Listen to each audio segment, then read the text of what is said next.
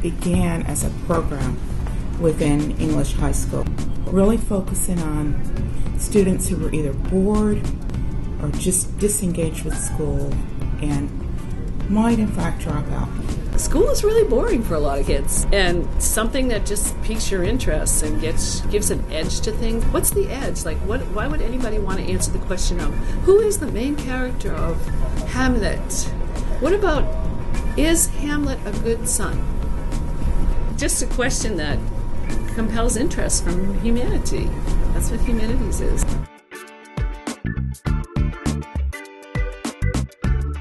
Number one is how to do the right thing in the face of injustice.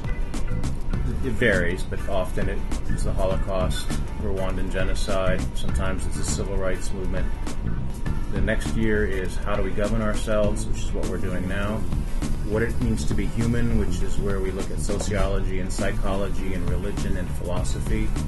Who built America, which is the Great Depression and sometimes globalization. Topics that I enjoyed was like the Columbus one and deciding whether or not he was a hero. Because I know in like most of our middle schools, we just got a book and it said what he did and it's like idolized him basically. This year when we came here, we got to know the story behind it and create our own own opinions on whether we think he's a hero or not. It's not just addressing the big questions, but it's but it's also the way that we have them address those questions.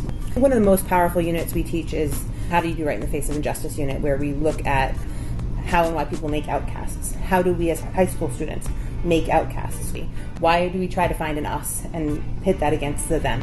And so we do a lot of internal identity first, and then we start studying the history of the Holocaust. And then they bring what they learned about the Holocaust and they say, you know, it really opened my eyes. I never thought it was really a big deal to make fun of somebody. And now I see how it connects to these other things. It shapes us as individuals, learning the different things and having to take on our own ideas and our own opinions about it instead of someone, instead of a teacher just telling us.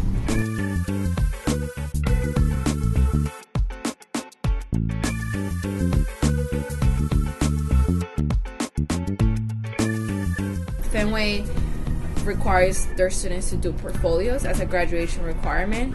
Portfolios is just an opportunity for you to choose one topic of your interest to write a research paper, a position paper, um, about 10 annotated bibliographies. And it's just a great opportunity to do independent research and to work with other faculty members. I came from the suburbs. I learned about was like American history only, and then here, freshman year, we learned about like the Rwandan genocide and Cambodian genocide, and it opened my eyes to like a whole other world that I wasn't exposed to in my middle school and in like my old town. I realized how much more there is in this world. And you kind of have to find the other story. Really have to open up and look for more sides of it.